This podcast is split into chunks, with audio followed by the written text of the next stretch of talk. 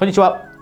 校長お疲れ様です、えー、今日はですね、大切な、えー、とても大切なプレゼントがこのビデオの最後にあるので、ぜひ今日のビデオ、えー、最後の部分まで見ていってください。え今日のトピックはですね、あなたを、え成功へと、そして目標の達成へと導く環境についてです。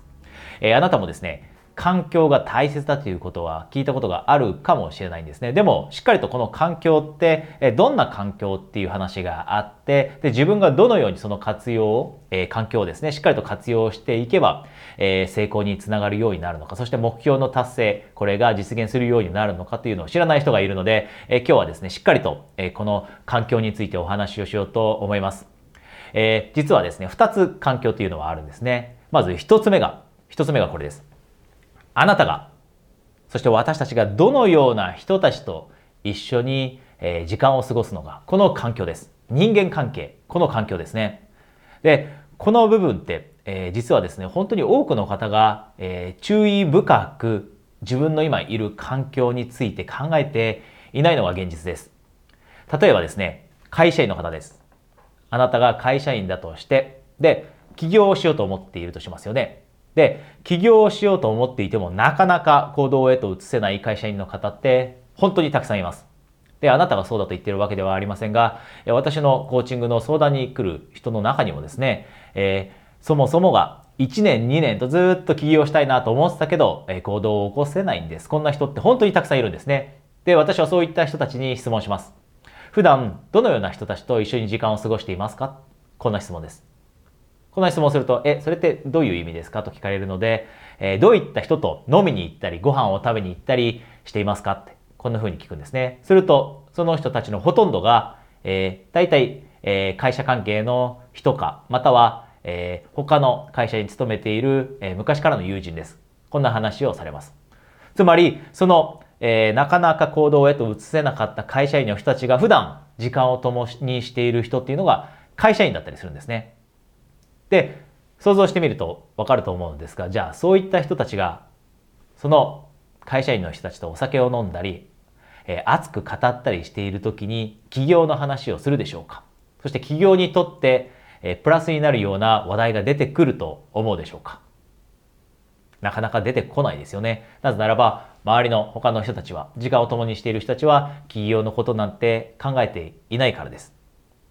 で、これって、まあ、会社員の人が悪いと言ってるわけではありません。会社員の人の中には、努力をして会社の中で出世をしようとしている人がいるので、その人たちと一緒に時間を過ごすことが悪いと言ってるわけでは全くありません。ただ、自分が起業したいと思っているのであれば、同じような志を持っているような人たち、またはすでにあなたがしようと思っているその起業で成功している人たち、そういった人たちと時間を過ごすことの方が、あなたの起業をして、それを軌道に乗せるというその目標の達成のためには大切になってきます。その環境を自分で作ることが必要なんですね。で、人によっては、環境って自分では作れない、こんな風に信じてしまっていたりします。それは過去の経験によるものです。過去に、例えば、私たちが育ってきた環境、あなたが育ってきた環境も自分で選べませんでした。なぜならば、私たちって両親を選べませんよね。なので、環境は選べないと思ったかもしれません。家庭環境は選べません。で、学校も選べなかったかもしれません。まあ大学はもしかしたら自分で選んだかもしれません。高校ももしかしたら人によっては自分で選んだかもしれませんが、ほとんどの人が、まあ小、中、高ぐらい前ですね。もしかしたら親が勧めたような、えー、高校に行ったり、学校に行ってきて、で、その学校というその勉強する環境も選べなかったかもしれません。で、このような経験をするとですね、大人になっても自分で環境って選べないという錯覚、え勘違いをしてしまったりするんですね。ただここで、えー、そのえ間違った考え方を捨ててほしいと思います。もしあなたが環境を自分で選べないと思っているのでは、いるのであれば、え環境は、え自分で選ぶことができるという考えに変えてください。私たちはもうすでに大人です。で、自分のいる環境って私たちが選ぶことができます。もし今いる環境が自分の目標の達成にとってプラスにならないのであれば、そこに時間をあまりにも費やしてしまうのは私たちにとって、えー、プラスになりません。なので、新しい環境を作りましょう。新しく起業を、同じように起業を志している人、またはすでにそこでうまくいっている人と、えー、出会ってそこでの出会いを作ってそういった人たちともっと時間を共にするようにする。そうするとどういった変化が起きるかというと話す内容も変わってきます。そういった人たちはどうやって集客をすればいいんだろう。こんな話もするでしょうし、え企業のために、えー、とても役立つ本の話も出てくるかもしれません。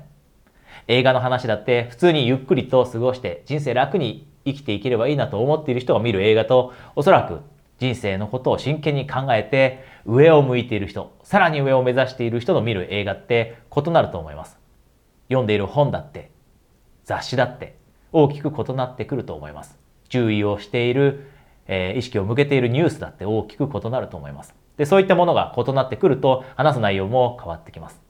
そうするとその話す内容に刺激されてあなたはもっともっとモチベーションも高く持てるようになってくるしさらにその人たちと一緒にいることであなたの目標の達成にとって大切な情報も得られるようになってきますこれが一つ目の環境ですねで二つ目の環境はもう少しシンプルですもう少し簡単に自分で変えることができますそれは自分の身の回りの環境ですよくこんな人がいるんですね自分のデスクが綺麗か汚いかなんて気にしない。とにかく自分が集中できればいいと。で、これって正しいかというと、えー、ハイパフォーマンスの観点から言うとあまり正しくはありません。私たちがするべきなのはこれです。自分の周り。例えば、こういった文房具もそうです。ノートだったり、日記帳もそうです。細かいことで言うと、えー、こういったマグもそうかもしれません。自分が好きだと思えるもの、それを周りに、周りに揃えておく。これがとても大切なんです。これが私たちにポジティブな環境を生み出してくれます。もしあなたが、例えば、ある一定の好きなスタイルがあるとすれば、そのスタイルをベースにですね、周りを固めてください。好きな色があれば、その好きな色をベースに自分の周りの環境を作ってください。これはあなたのオフィスだったり、あなたが集中するべき場所だけで大丈夫です。全てが全てお金をかけてそのようにするべきだと言ってるわけではありません。ただ一部で大丈夫です。あなたのデスク。あなたが本気で戦うところ、本気で努力をするところ、その周りにあるものに関しては、あなたが本当に好きだなと思えるもの、自分らしいと思えるものを揃えるようにする。で、そうすると何が起きるかというと、そこの環境に入った時、モチベーションが湧いてきます。想像してみてください。自分がその部屋に入ってえー、努力をしようと思っている時にそのデスクが自分の好きな見栄えでもなくてそのデスクの上が散らかっていてでその上にあるノートが自分が好きではないようなタイプのノートだったりした時にモチベーションって湧くでしょうか？パソコンもそうです。自分があまり好きじゃないな、これって使いにくいなと思っているパソコンが目の前にあるのと、それとも自分がいろいろ調べた結果、このパソコンが自分に合ってると思って使っているパソコンが目の前にあるのと。どちらがモチベーションが上がるでしょうか？これはもちろん自分の好きなものを自分の身の回りに揃えておく方ですよね。なので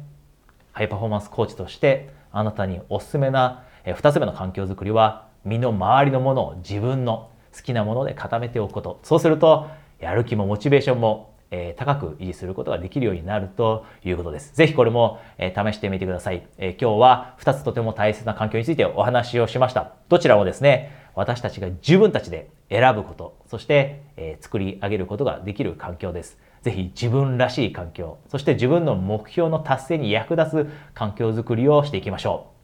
う。でですね、今日このビデオの冒頭で、大切なプレゼントがあるというお話をしました。おそらくですね、このチャンネルを見てくれているあなたは何か実現したい目標があったりすると思うんですね。その中でも最近とても多く、相談をいただいたりしているのが、え企業に関してなんですね。やっぱりこの時代、テクノロジーが発展してくれたおかげで今一人で自分でやりたいことで、えビジネスを始めようとう人が本当に増えています。会社員の方もそうです。で、もともとフリーランスをやってた人もなかなか売り上げを伸ばせなかったりという悩みを抱えていたりします。で、その悩み、なかなか起業ができない、なかなか勇気が出ない、なかなか一歩が踏み出せないというのが、やっぱり自分にあんまり自信がなかったりすることに起因することが多いんですね。たくさんの人をコーチングしてきて、やっぱり行動を起こせない人ってあまり自分に自信がないからなんです。